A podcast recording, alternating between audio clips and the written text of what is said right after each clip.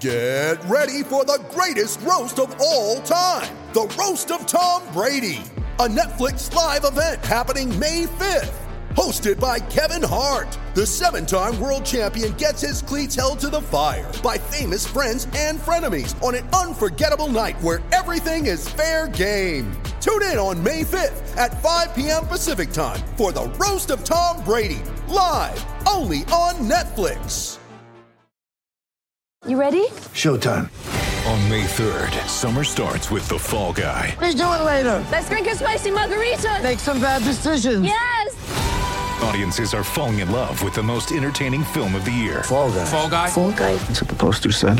See Ryan Gosling and Emily Blunt in the movie critics say exists to make you happy. Trying to make it out? Nope. Because I don't either. It's not what I'm into right now. What are you into? Talking. Yeah. The Fall Guy. Only in theaters May 3rd. Rated PG-13. Coming to you from Classic City, the capital of the Bulldog Nation. It's time for another edition of the podcast designed for the most die-hard Georgia fans in the country. Here are your hosts, Tyler and Charlie. What's up, guys? Welcome back to another edition of the Glory UGA podcast brought to you by our friends at Alumni Hall. I know you guys are out there scouring the universe for all the best back to back national championship gear.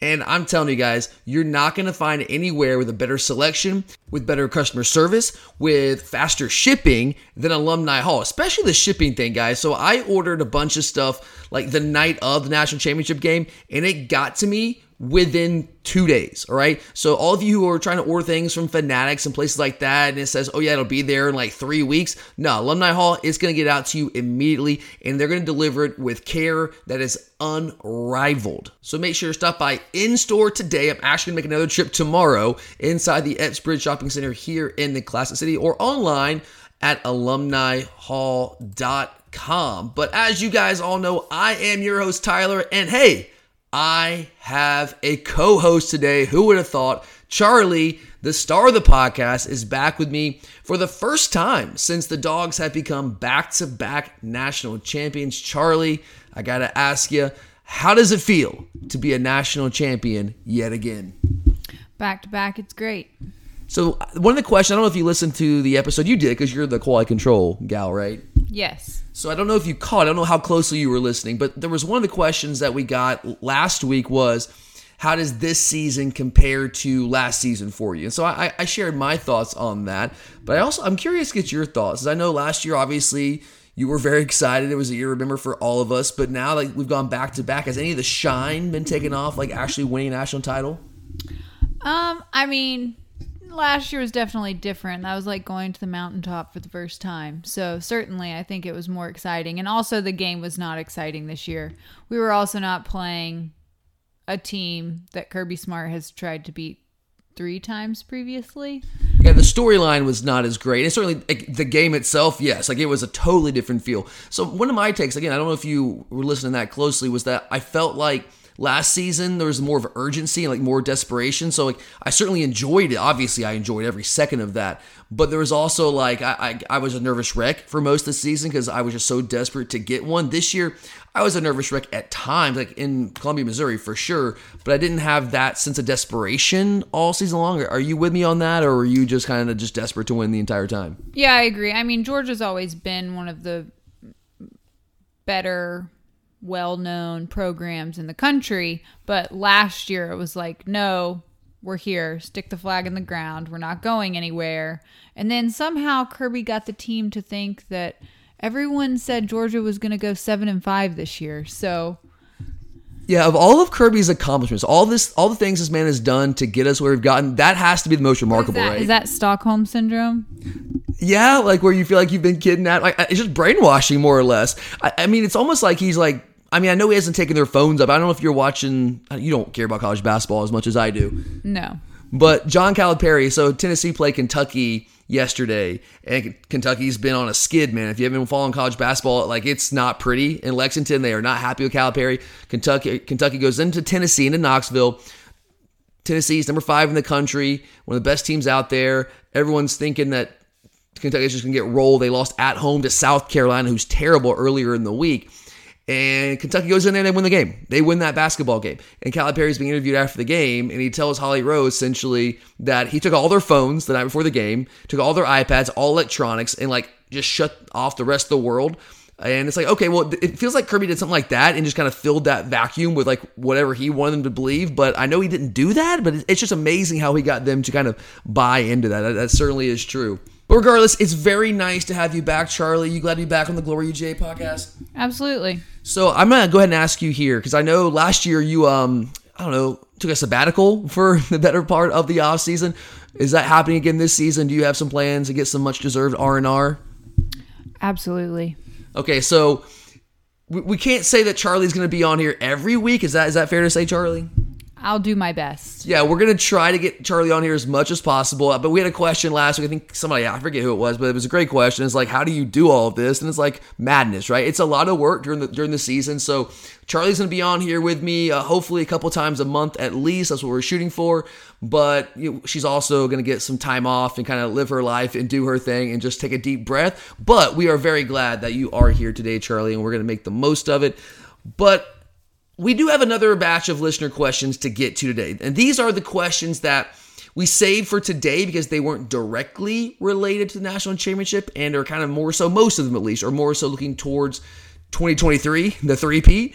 But before we move in that direction, I, I, I would be remiss if I did not take a moment here at the top of the show to express our, I'm, I don't even know how to say it, our, our sincere sorrow at the passing of both offensive lineman Devin Willock and recruiting analyst Chandler LeCroy. It is, I mean, there are no words. I, I don't know what you say. It's, it's absolutely heartbreaking. And I am just so gutted for those families. All of us here at the Glory UGA podcast. I don't like to speak for other people, but Charlie, is it fair to say I speak for you in, in this matter? Yes. Yeah, it's just, I mean, I, again, I don't know what to say. I don't. It's just, it's gutting for those families, all their loved ones, including our players, our players and staff who, who knew and loved these people. So I don't know, man. There's just there's never right words at moments like this. I'm I'm, I'm usually at a loss. I never know what to say. It just like feels everything that you can say is just completely worthless and it doesn't matter.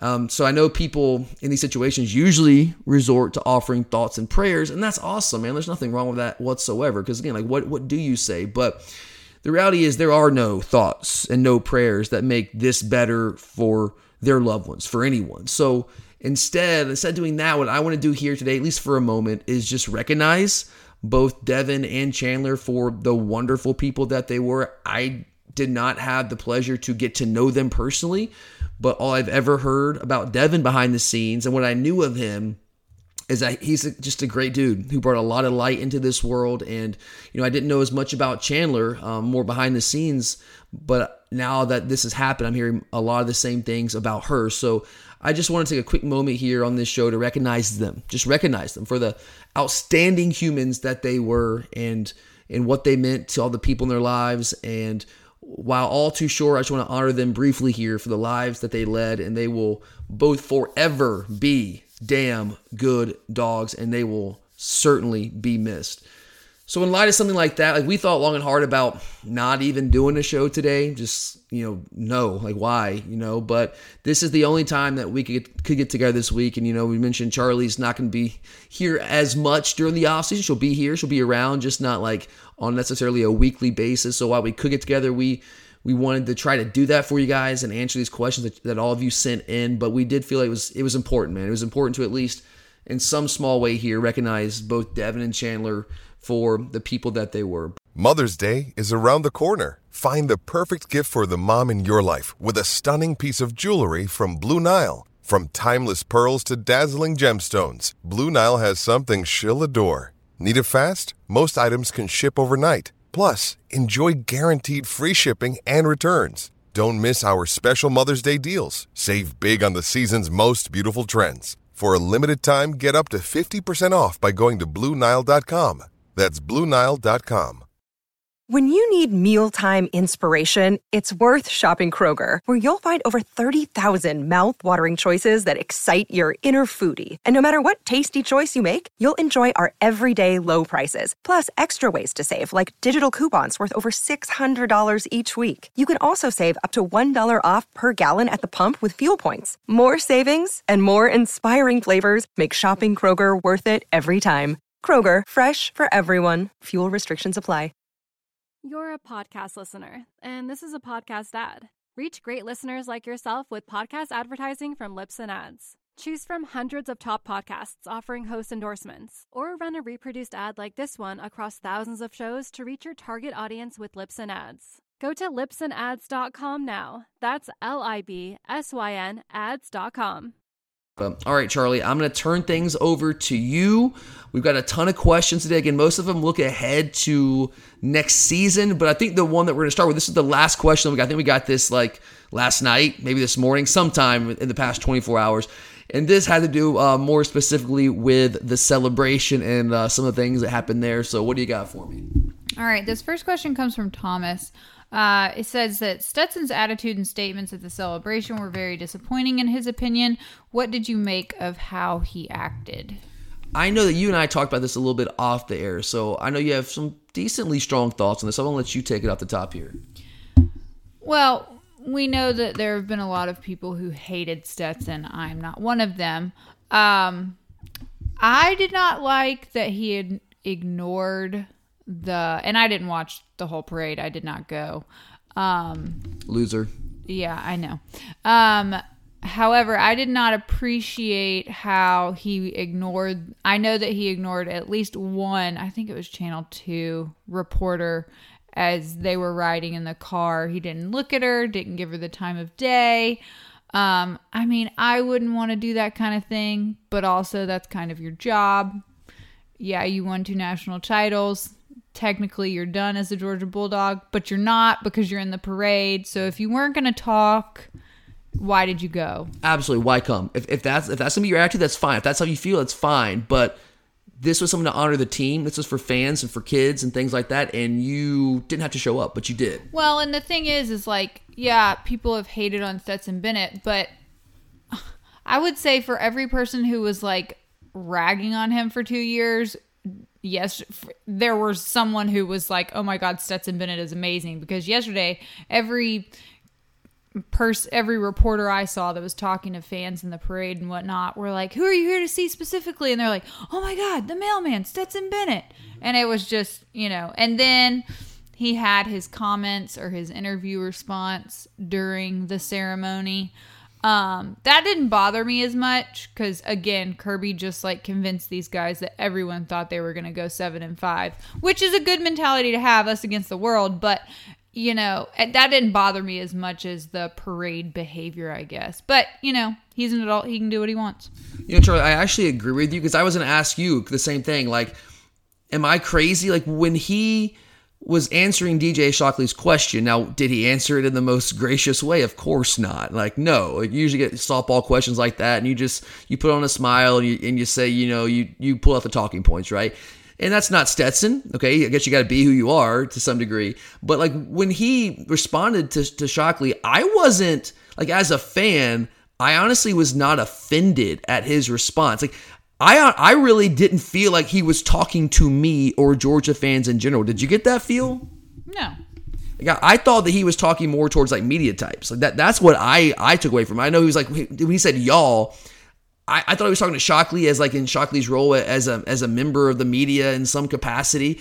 I didn't think he was talking to fans. Maybe I read that wrong, and I, I certainly could have. That's just when I initially heard that. That's not how I took it, and I was somewhat taken aback to see the reaction and the outrage on social media after the celebration because I just I didn't take it that way in the moment. The people are, that I was around did not take it that way either. So I I don't know. That I just felt like it was kind of interesting because I don't think I mean maybe maybe that's what he meant. And I, I don't really know. I don't know. I just I know a lot of people took it that way for sure. But at the end of the day is is it fair to say Charlie it's you know regardless of how you feel about Stetson regardless of how much criticism he's gotten over the years it, it wasn't a good look right I, I don't I, I yeah I expected more yeah, I, I, know. I've seen the word disappointed thrown around. Like, I'm not disappointed in Stetson. Like, he's literally a grown man. Like, he can do whatever he wants to do. I mean, that's within his his prerogative, right? But it's also within my prerogative to have an opinion on on how he acted, how he kind of composed himself. And I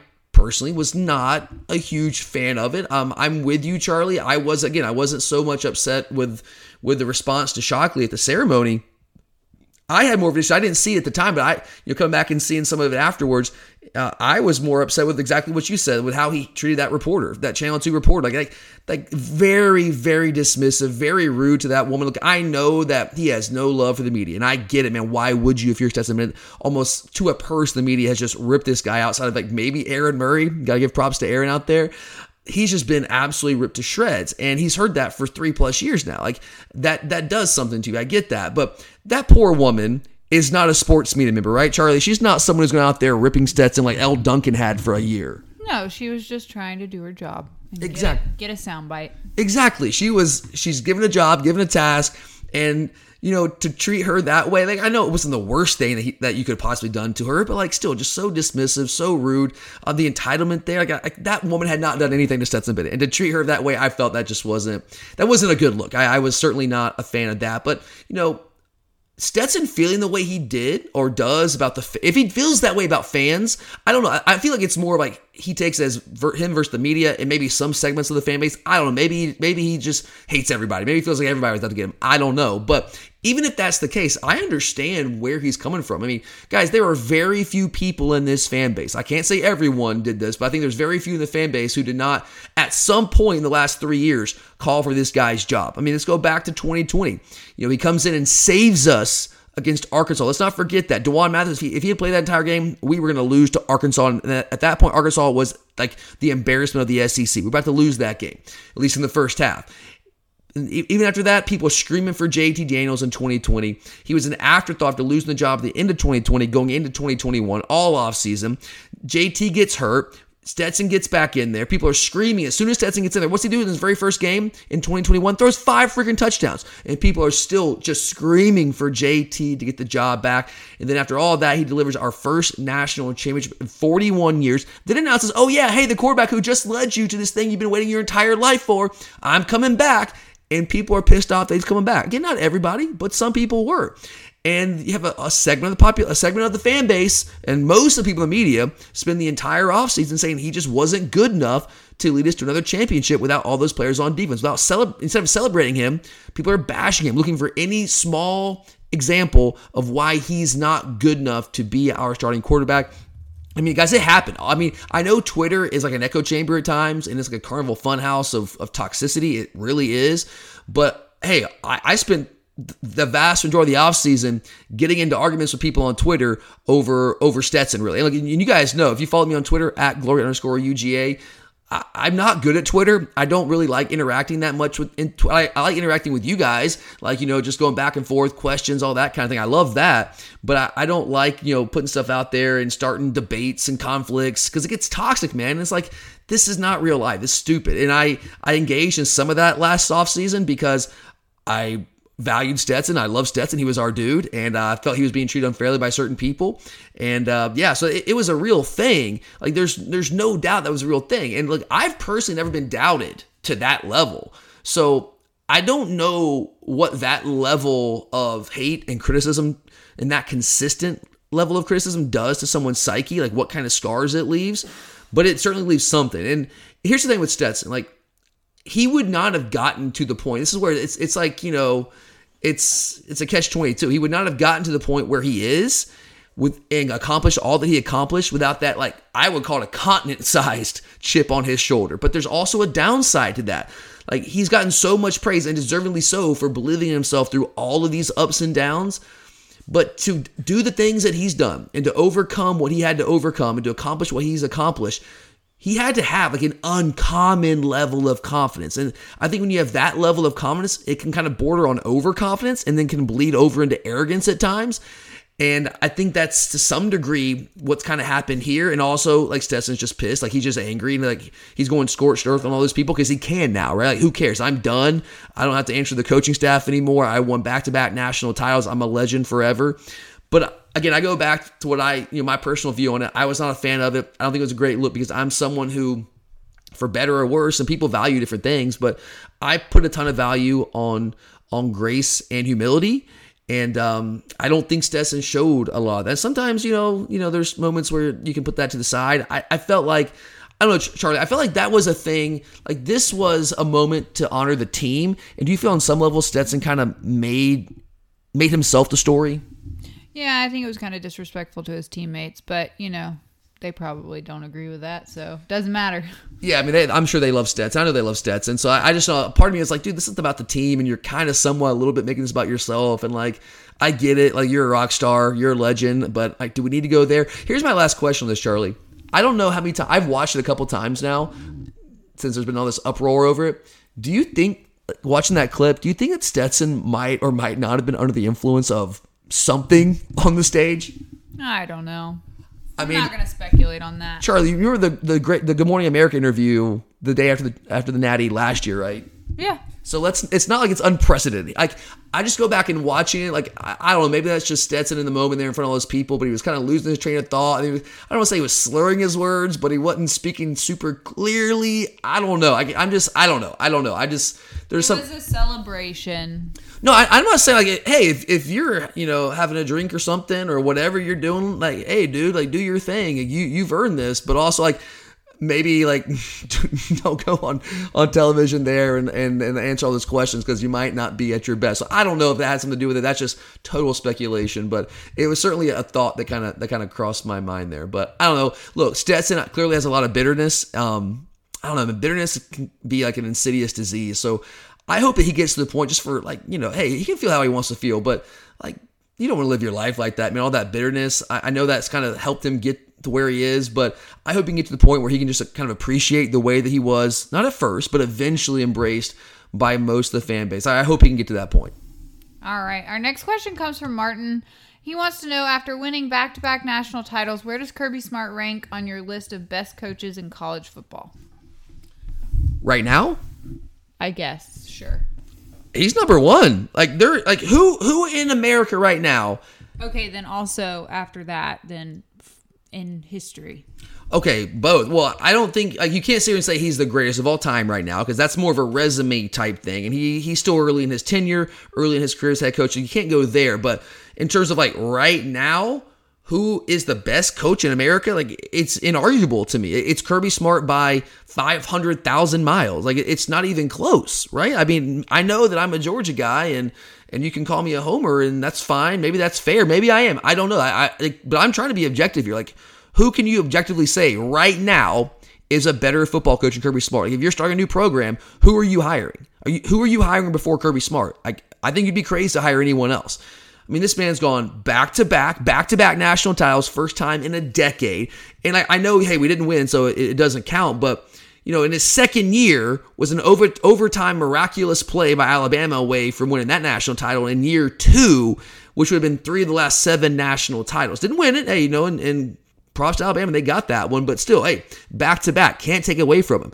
33 and 1 guys. 33 and 1 over the last 34 games. Won an SEC championship two national titles in that time frame. And guys that time frame 33 and 1 over the last 34 games we're talking about two full calendar years. This man has led a program that has lost one game one single game in two full calendar years. And on top of that it's not like he's just like Clemson beating up on nobodies, right? Like at least in the regular season, we have beaten every single program that has either won or played for the college football national championship in the history of the college football playoff. This dude has beaten all comers, man. He's taken them all down. Nick Saban, absolutely. Lincoln Riley, absolutely. Dabo Swinney, absolutely. Jim Harbaugh, absolutely. Ryan Day, absolutely. And here's another reason why I think I would say he's the best coach in college football right now. This is not a one year wonder. This is not like a Coach O 2019 LSU team where it's just kind of a, it's a beautiful coincidence of events. We get all these great players. Joe Burrow transfers in and, you know, you win a national title. That was not a sustainable thing for LSU. Clearly, we saw that turned out. That's not the case here. We have built, Kirby has built, I haven't built, Kirby has built a sustainable program. You know, he said it after the first national title. Georgia's not going anywhere because Georgia is built to sustain. And we saw that this year. We're going to see it next year. We're going to see it on and on and on into the future. And it's it's it's partly like the the program he's built, like organizationally what he's built.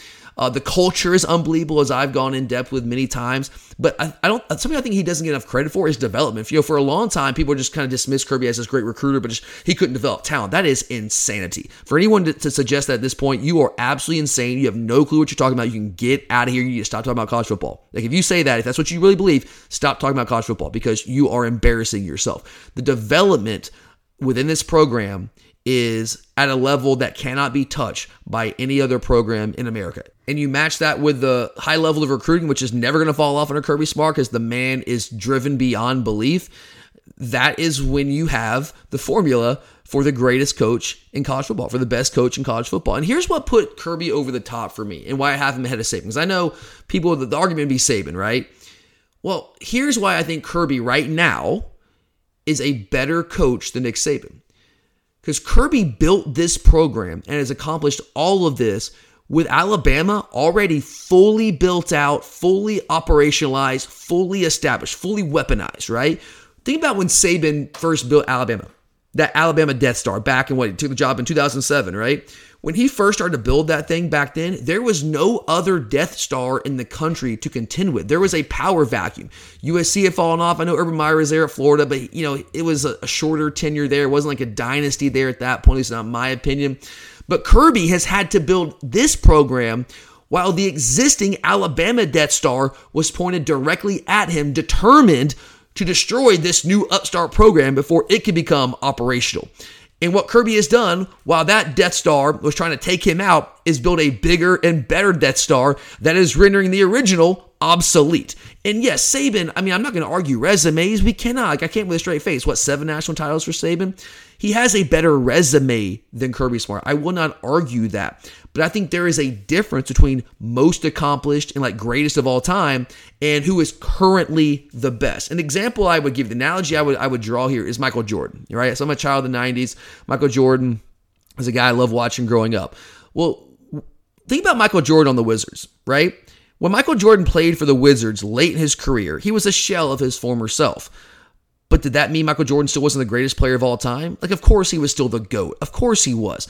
But when he played for the Wizards, was Michael Jordan the best co- the best player in the NBA? No, no, he wasn't even close. Now, Saban is not Michael Jordan, the Wizard. Saban hasn't fallen that far. Alabama is still a, a major threat. But uh, it, it, the point I'm trying to make is just because you're the greatest of all time and your resume is better than everyone else's right now doesn't mean you are currently the best. And I think that's what you're seeing with Nick Saban. Nick Saban is still really good. Bama's still really good. They're they're not like falling off the face of the earth. We know this. But best in the country right now, Kirby Smart. Is Kirby Smart, and I, I just don't know how you can argue that point right now. I, I think it's inarguable.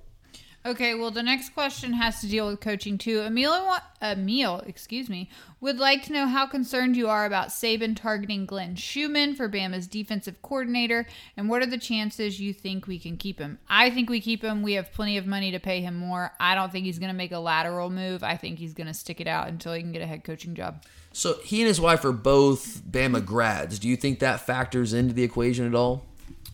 I mean, it's always about the money, but I think Kirby will pay to keep him. Yeah, I mean, I, I, don't think money will be a problem. I think you're exactly right. I think if, if, it's about money, oh yeah, like Kirby will pony up and and we'll we'll get that done. But the interesting thing here is, you know, it's it's not all that long ago. Guess what? It's about a decade or so now ago. But Kirby was in this exact same position. Both he and his wife, Georgia grads, coaching at Alabama. It's funny how this thing works. And Mark Richt offers him the Georgia defense coordinator job at his alma mater. And you think, oh man, this is a dream job, right? Well, you know, after some waffling behind the scenes there, he decides to stick it out with Alabama. A lot of Georgia fans were furious. I mean, some of them, many of them were so mad that, like, when Kirby got the job originally in 2016 as our head coach, there were a lot of fans that are like still bitter about that. Like, I don't want this guy. He already turned his back on us once. Like, people were very upset about that. But Kirby saw ahead. He understood that, you know, Georgia not that the not that Mark Richt's not doing a bad job. Georgia's doing a good job. He's doing a good job. Georgia's a good program.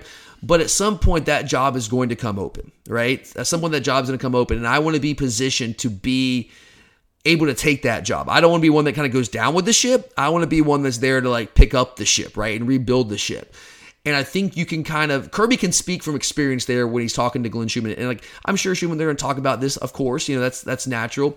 But he can give him that advice. And that's that's up to Glenn to take it or leave it. You know, I mean, he's his own man, he can do what he wants. But he has the example in Kirby. And seeing that Kirby faced the exact same scenario and stayed at Alabama as a DC, and look how it worked out for him. So he can tell him, hey, look, man, if you wait, if you wait this out, you can get the right job, right? And not again, I'm not saying Alabama's fallen face earth; they're not. But let's look at the two trajectories of these programs.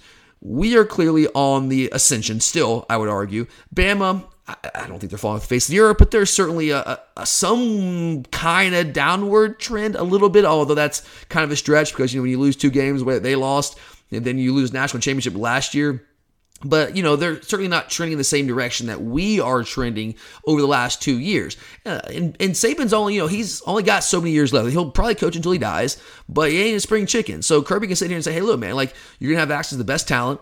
You have this incredible program that you've helped build. We have this culture. We're gonna be contending year in year out. We can pay you almost whatever you want to get paid. And then when that job comes open, if that's really what you want, hey, maybe you can jump in there if you build up enough of a resume to actually get that head coaching job and not the DC job. So I don't know. It's an interesting thing there. I, I'm with you, Charlie. I don't think that Schumann's going to take it. In fact, what I'm hearing is that the staff is likely going to remain intact. Um, I, I, I wouldn't be. Sh- stunned if he took because again, him and his wife are both Alabama grads. He was a he was a graduate assistant there. He was an analyst there, so he knows Saban. There's a relationship there. I mean, I understand all of that, so it wouldn't like completely like rock my world if he left. I wouldn't be stunned. And we, you know, we still have Muschamp here, so we're still good in good shape. But hey, Glenn Schumann's a, a great coach. He's an awesome recruiter. He's very valuable to our program. You just don't want to lose guys like that. I mean, we're going to lose him at some point. He's not going to be here forever. But you know, you want to hold on to those guys as long as you possibly can. And I do think that we're going to hold on to them. I would be lying if I said there wasn't some level of concern. I mean, I'm, of course, there's some level of concern because Alabama is also a great program. But I feel pretty good right now, based off what I'm hearing, that that we're going to keep Glenn Schumann at least for 2023. Okay. Our next question comes from Josh. Is this our good friend Josh, friend of the podcast? You're all remember. friends of the podcast. Yes, everyone's a friend of the podcast. Everyone's a friend of the podcast. Uh, Josh wants to know what position battles you're looking forward to over the spring. Josh is looking forward to seeing the offensive line and safety. Yeah, those are actually on my list. I, maybe not as much offensive line because I mean Broderick Jones is not going to be there at left tackle. We know he's going pro. I think Earnest Greene, uh, barring injury, you know, he dealt with a back injury this season, but he's a highly recruited guy out of California who I think is going to be a plug and play guy there at left tackle for us. Amarius Mims is going to be our right tackle. Uh, we'll see what happens with Sedrick Van Pran. There's, he hasn't officially declared anything as of right now, uh, at least as far as I'm aware. So there's a chance he comes back there. I think Tate will be back at right guard. Um, we'll see what happens at, at left guard, but I think we're going to have most of the pieces back, and at least the ones who aren't coming back, I think we have a good idea who is going to fill in those spots. Cornerback um, is one that I'm looking at also. It's definitely safety. We know Malaki Starks gonna be back there. Obviously, with Chris Smith leaving, that's a that's a vacancy right there. Dirty Dan Jackson, I, I think he's probably gonna be back as far as I know. We'll see. I think he'll be back. Um, he'll factor in there. Joenel Aguero, a big time true freshman coming in, who's already here as an early enrollee. I think he's gonna be a factor there as well. Um, David Daniel-Sisavanh. I think I'm pronouncing that name right. I don't know, probably butchered that, but he's in the conversation. He's been in here. You know, when, when Dan went down, he was he was our money guy that came in there, so he's got a little bit of experience as well. Tykee Smith, does he factor into safety? He did some cross train there, so that's a very interesting position battle for sure. I think cornerback, we know that Kamari Lassiter is going to hold down one spot, but the other spot is wide open. I think Daylen Everett's probably the guy that's the leader of the clubhouse right now. He was the first guy off the bench at that position this year. But we've got a, a bunch of really talented guys. I know Jaheim Singletary just transferred out, but we've recruited a bunch of dudes at that position. We got a, another group of guys coming in this year that are really talented as well. Justyn Rhett, uh, got some dudes like that that come in and compete right away. So I think that's going to be an interesting spot there. I'd also throw outside linebacker in there. We know that Robert Beal's moving on. We know that MJ Sherman is now out of the equation. He's transferring, which I didn't think he was initially. It seemed like he was going to come back, but now he's gone, uh, which I don't fault him for that at all. But you got Chaz Chambliss coming back. You got Marvin Jones Jr., who has dealt with some injuries. Darius Smith also dealt with some injuries. None of those guys, either those guys really saw a ton of playing time. Uh, then you also got three dudes coming in, with whether it's Gabe Harris, uh, whether it's Damon Wilson, Samuel M'Pemba, three edge rushers coming in. I think that's a really interesting battle to see who might emerge as that top option there at, at outside linebacker as our edge rusher at the jack position. So those are probably the top ones for me offensively. I mean, Running back, I mean, I think we kind of know how that's going to shape out. Receiver, I feel pretty confident there. I mean, see how the, the new guys, the transfers come in and how they fit. Quarterback clearly is the biggest battle, right? I mean, I guess I should have led with that one. Yes, quarterback clearly is the biggest one. How is that going to shape up? We know Carson Beck was the was the number two guy all year, but I certainly do not think that is a foregone conclusion that he is going to win that job. We'll talk a lot more about that. We have a couple episodes coming up in the coming weeks where we will dive into that. But I mean, he's probably the leader of the clubhouse based off this year, but I don't think that is a done deal by any stretch of imagination. I think it's going to be a wide open battle, and that will be a lot of fun to watch over the, the next oh, couple of months. But no, it's way more than a couple of months. You're a podcast listener, and this is a podcast ad. Reach great listeners like yourself with podcast advertising from Libsyn Ads. Choose from hundreds of top podcasts offering host endorsements, or run a reproduced ad like this one across thousands of shows to reach your target audience with Libsyn Ads. Go to libsynads.com now. That's L I B S Y N ads.com. You're a podcast listener, and this is a podcast ad. Reach great listeners like yourself with podcast advertising from Libsyn Ads. Choose from hundreds of top podcasts offering host endorsements, or run a reproduced ad like this one across thousands of shows to reach your target audience with Libsyn Ads. Go to libsynads.com now. That's L I B S Y N ads.com. You're a podcast listener, and this is a podcast ad. Reach great listeners like yourself with podcast advertising from Libsyn Ads. Choose from hundreds of top podcasts offering host endorsements, or run a reproduced ad like this one across thousands of shows to reach your target audience with Libsyn Ads. Go to libsynads.com now. That's L I B S Y N ads.com. You're a podcast listener, and this is a podcast ad. Reach great listeners like yourself with podcast advertising from Libsyn Ads. Choose from hundreds of top podcasts offering host endorsements, or run a reproduced ad like this one across thousands of shows to reach your target audience with Libsyn Ads. Go to libsynads.com now. That's L I B S Y N ads.com. All right. Paul wants to know your expectations for Mykel Williams and Bear Alexander next year. And he also wants to know if Jalon Walker can transition into being a full time jack linebacker next year. Yeah, these are two great questions, Paul. Paul always brings the heat, man. Really good question. So, Mykel Williams and Bear, let's talk about them first. My expectation for Mykel Williams is for him to be a, a monster next year. I fully expect that. I think he's probably going to be our best pass rusher based off what we saw this year from him as a true freshman. We, we know what we heard about him and his work ethic. When you have that kind of work ethic and now you have the year of experience under your belt, we saw what he was doing late in the year, especially in the college football playoff. Couple of sacks there against big time left tackle, especially Paris Johnson. So those th- those kind of games and those kind of moments in those games, that is something that, you, that can springboard you next year. And we, we saw this from Travon Walker. I'm not saying he's Travon Walker. I'm not sitting here saying that. But, you know, Travon, you know, kind of came on late in his freshman year and really, really started to come on more so the next couple of years. I think Mykel was more polished at this stage in his career than Travon was as a freshman. So I think he's ready to kind of explode onto the scene as our best pass rusher next year. Bear Alexander, likely will be our most disruptive force on the interior. He's not going to be Jalen Carter. Like he's really, really good. He's not Jalen Carter though, but that doesn't mean he can't be a big time impact player for us. I do think that he will be that more uh, disruptive, twitchier guy on the interior. Then will in some way kind of replace what we lost from from uh, from Jalen Carter moving on. In the Jalon Walker Jack linebacker question, that's interesting. So this guy was recruited as like a full on inside linebacker, but I do think, you know, we use him in, in, our dime package, right? So we started the season with Xavian Sorey as that guy. But about midway through the year, it was Jalon Walker who took over that position. I was really high on Jalon coming into this season. I didn't know where he would fit. I thought he might fit, find his way into the rotation inside linebacker. I didn't think he would start because we knew who he had coming there with, with Smile and Pop, but he didn't. And so I was like, man, okay, maybe I was just wrong on that. But no, like he kept working. Halfway through the year, he takes over that role that was basically what kind of Channing Tindall was doing more or less uh, last year for us uh, in our dime package. He was a great pass rusher, great blitzer, can also play in space. I think he could play Jack. I think he's undersized to be a full time Jack.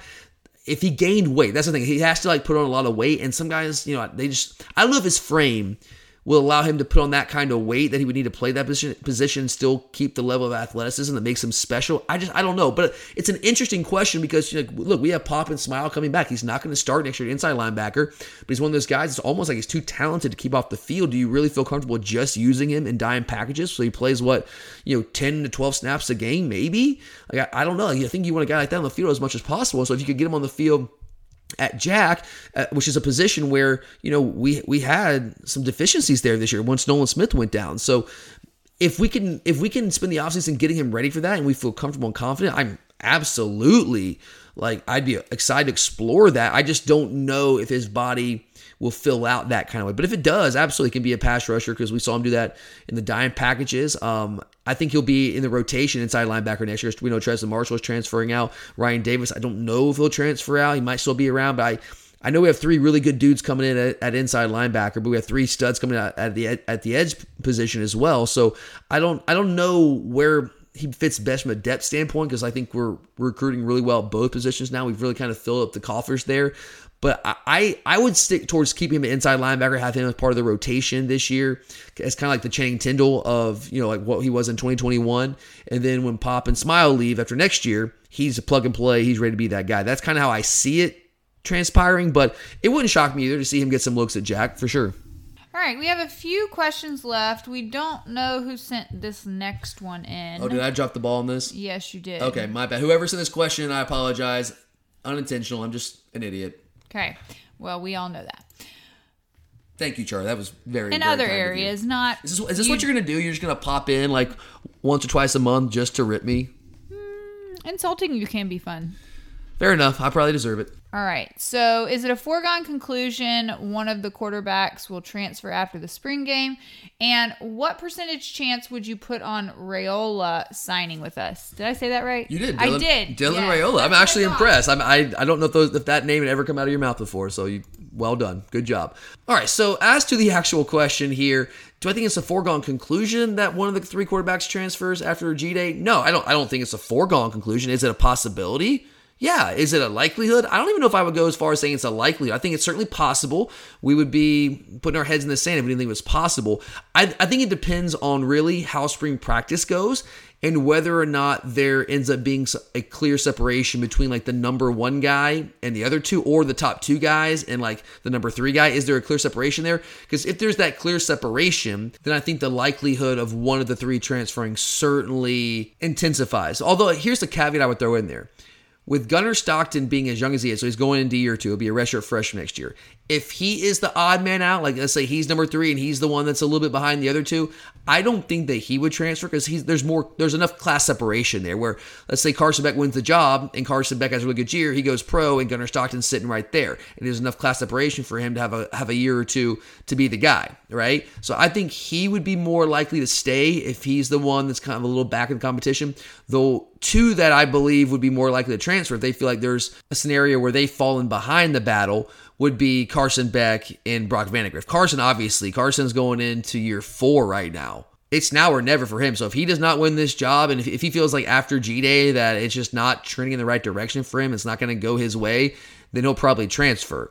Same thing with Brock. I think Brock is not, you know, there's a year between him and Carson, but, you know, he's getting pretty advanced in terms of quarterbacks. You know, like in this day and age, you know, quarterbacks to be three years now. So Brock's going into year three. So if he feels like going to year three that I'm not going to win this job, he's probably going to transfer. I just don't think it's a foregone conclusion. And a lot of it also depends on how Kirby and Monken and the offensive staff how they how they handle it in the spring. Do you get close to declaring a, a starter, like naming a starter, or do you give all these guys equal reps so that they all feel like they have a shot going into going to fall camp? So you keep them all around. Like in some ways, that's kind of like, man, is that the is that the right way to do do these guys? Like, do you want to do them that way? Like where you know two of them are going to win the job. Don't you want to let them know like ahead of time? Like, you know, like Baylor, for instance, they went ahead, you know, this last offseason, they told Gerry Bohanon, who was a starter in 2021, hey, dude, you're not going to win the jobs. And that gave him a chance to go out and find a, a landing spot, and he heads to South Florida. So the, I think that's that's a really like great way to handle it and, and make sure these guys end up doing what's best for them, but also like, you got to think about what's best for the program. And what's best for the program is having all these guys here in fall camp. But I don't know. Again, I go back to like, does someone separate themselves during spring practice and like the lead to spring practice? And I, I don't think Kirby will hold them hostage. Do you think he will, Charlie? Do you think Kirby's the kind of guy that will like not tell those guys exactly where they stand just so they'll all be on the roster come fall camp? No, I don't think so. I don't think he'll do that. I really don't. I, I maybe he will. I don't know, but I just I don't think that's going to happen. I think like, he'll be honest with them, and if one of them is standing out and there's clear separation, I think he'll probably be honest with them, let them know that so they can make the best decision for themselves. And then as for the second part of that question, Dylan Raiola, and if you guys, we've talked about him a couple times on this podcast, I believe, but if you aren't familiar with Dylan Raiola, he's the number one quarterback in the country for the 2024 recruiting class or this next recruiting class. Not only is he the number one quarterback, he's the number one player overall. He's one of the most highly rated players there's been. Um, Arch Manning was the, the highest rated player in 247 composite history in this cycle. Dylan Raiola, his high school tape is light years better than Arch Manning. We'll see how it takes place on the how it transpires on the field, but in terms of prospect, I give me Dylan Raiola all day long. Was committed to Ohio State, decommitted from Ohio State about a month or so ago, went to the national championship game on his own dime. Now he's from the West Coast. I think he's an Arizona kid, if I remember correctly. Um, he we were heavily involved with him before he committed to Ohio State. Things kind of cooled down. He commits to Ohio State, and um, he's back in the mix. Man, we are back in the mix. In fact, from what I understand, look, I don't talk to these kids, but what I you know reading between the lines and and reading recruiting reports and talking to some people that I know, I feel very confident about our chances. I know Nebraska is a program that people have, mentioned in connection with him because his dad played there, and obviously Matt Rhule is trying to build a new program, and there's certainly a, a factor. You, you can't dismiss them at all there, but like Nebraska over Georgia, dude, like you must have a lot of like family love for Nebraska if that's the case. And if that's the case, cool, good for you, man. But I think I feel really good. I feel really good about it. In fact, like in the next couple of months, it would not shock me here if Dylan Raiola pulls a trigger and commits to the G. So a percentage chance, 75%, man. That that that's my level of confidence. And I could be totally wrong there, but that's that's where I am right now when it comes to Dylan Raiola. All right, the next question comes from UGA Lead Dogs. Wants to know, looking at next year's incoming class, who are you most excited to see get on the field in game one? Um, for UGA lead dogs, that is Jordan Hall. Says that he's going to be a problem for opposing offenses. Yeah, dude. Uh, Jordan Hall is a man beast, dude. I mean, I don't know if any of you guys are paying attention. Obviously, he's won the national championship, and that's where all of our attention is. But if you're paying attention to some of these these All American games, like he had a hell of a week in practice leading up to the game. And in the game, Charlie, I don't know if you saw this. You're probably not going to like this, but so he gets a sack in the game. I think it was a sack, and then he reaches down into his sock pulls out a wad of cash and just makes it rain on the player that he tackled. I mean, funny, but probably a little uncalled for. The referee's like, "What are you doing?" And the referee's the referee's like, "Pick up the money." And he goes, and you can hear him because it's it's mic'd out there. And he goes, "You can keep the change, like you can keep the tip." And it was like, dude, I love this. Like, I know, like if that was a if that was a, a, a player on a rival, I would hate him with a deep abiding passion. But it's like, it's just fun. Like that's an all star. Game. Now we do that in a real game. If he did that in a real game, I would lose my my junk. Like you can't be doing that in real games. But like an all star game, like that's funny, man. I I, I got a kick out of that. But he is a monster on the field. Like he is a bad dude. He's big, strong, physical, twitchy, athletic. Like I, I don't. I hate to call him Jalen Carter. I'm not going to do that. I'm not going to do it. But like, if you're looking for a big, strong, athletic, twitchy interior defensive lineman that can make an impact as a true freshman, Jordan Hall is that dude. I mean, now I, I will always say. I, t- I usually temper my expectations when you're talking about freshmen in the trenches, whether it's offensive line or defensive line, because it's a man's world there. And most of these guys, as dominant as they are at the high school level, they ain't, they aren't men yet. Jordan Hall is kind of a man. Like he is a man beast. He's a little different. So with the absence of of Jalen Carter, I know we feel good about Bear Alexander and uh, Nas is great at nose guard. Uh, Jordan Hall might factor into it, man. Like he he might get some serious PT for us next year. That guy is he's going to be awesome. Very very excited about him. I'm also really excited. You know, I'm not going to take Jordan Hall because you picked that one, lead dog. So I'll give you that one. But I'm excited to see if one of the three edge players that that we got that are all really highly recruited. I'm, I'm high on all these guys. I'm excited to see if one of them can stand out and, and become an impact player for us in year one. Whether it's Gabe Harris, Damon Wilson, Samuel M'Pemba, it could be any of the three. I think Wilson's probably the most polished at this point, but I think they all have the upside to be that guy. So I'll be very curious to see what they're able to do. And offensively, what about Roderick Robinson? I know that Kendall Milton's coming back, Daijun Edwards coming back, Kenny's going to be gone.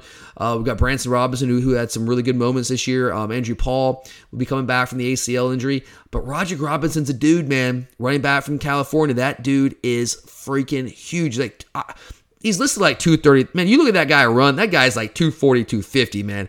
But he hit like 22 miles an hour on the GPS. This guy can flat move. He's a monster. So I don't know. Like that guy, I know we have some really good running backs, but like it's hard to think that he might not get some carry some way, somehow next year. But I guess you would have said, said the same thing about Branson Robinson this year. And he wasn't as much of a factor really outside the Auburn game. But I'm excited to see what Roger Robinson's able to do. I think that guy, he's just a different kind of dude, and uh, we haven't had a guy that big and that fast before. I mean, he's he's just different. All right, two questions left. Jason wants to know if any of the losses to the transfer portal worry you. I would say we're pretty deep. We're good to go. Yeah, I, I, I would say like, did you see our second team, Charlie, um, beat up on TCU?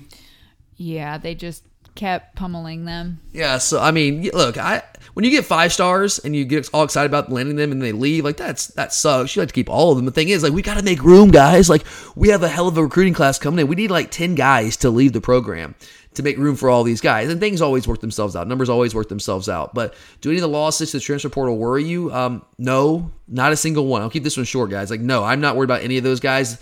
I wish them all the best. This is not sour grapes, but I mean, who do we lose? That's an impact player that we were counting on. I mean, the closest would have been Jaheim Singletary. It was a five star, one of the most highly rated um, coming out of last year's class.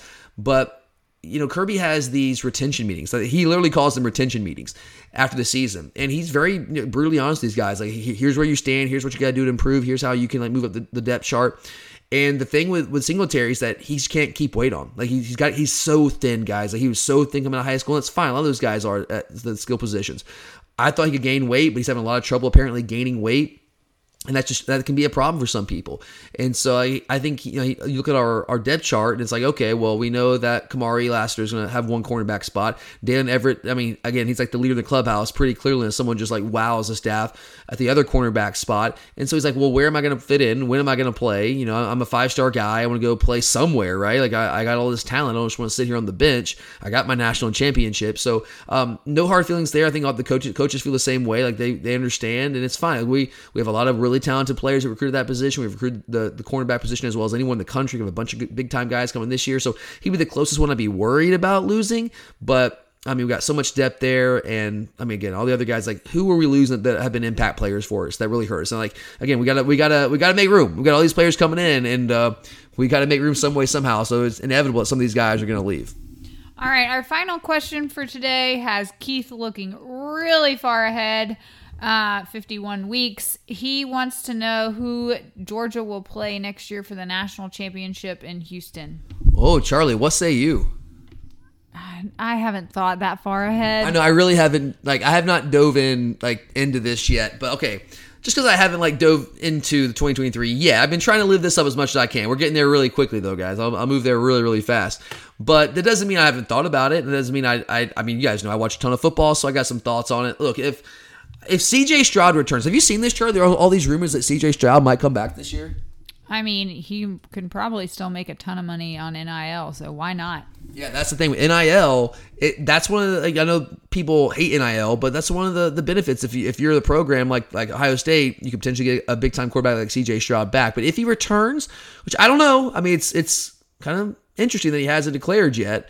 I guess he has a little bit of time, but it's interesting. But if he does return, Ohio State would be you know the number one contender for me. You know, obviously they played us a hell of a game this year, and uh, we now I think next year I've told you we'll be more talented. Now we don't have Stetson, we have a new quarterback, which is that's going to be interesting to see how that plays out. And, and maybe we'll get better quarterback play, but probably not. You know, not that's certainly not the likeliest outcome there. But Ohio State will be really good. They're losing some players too, but you get Harrison Jr. coming back. You get some of those dudes coming back at, at receiver. Uh, they and they have a bunch of like Brandon Inniss coming in. Who's one of the best re- receivers coming in to uh, to the college level next year. So they are really talented, and the Big Ten just kind of sucks. it's just not that good. So they're probably going to go through the Big Ten again.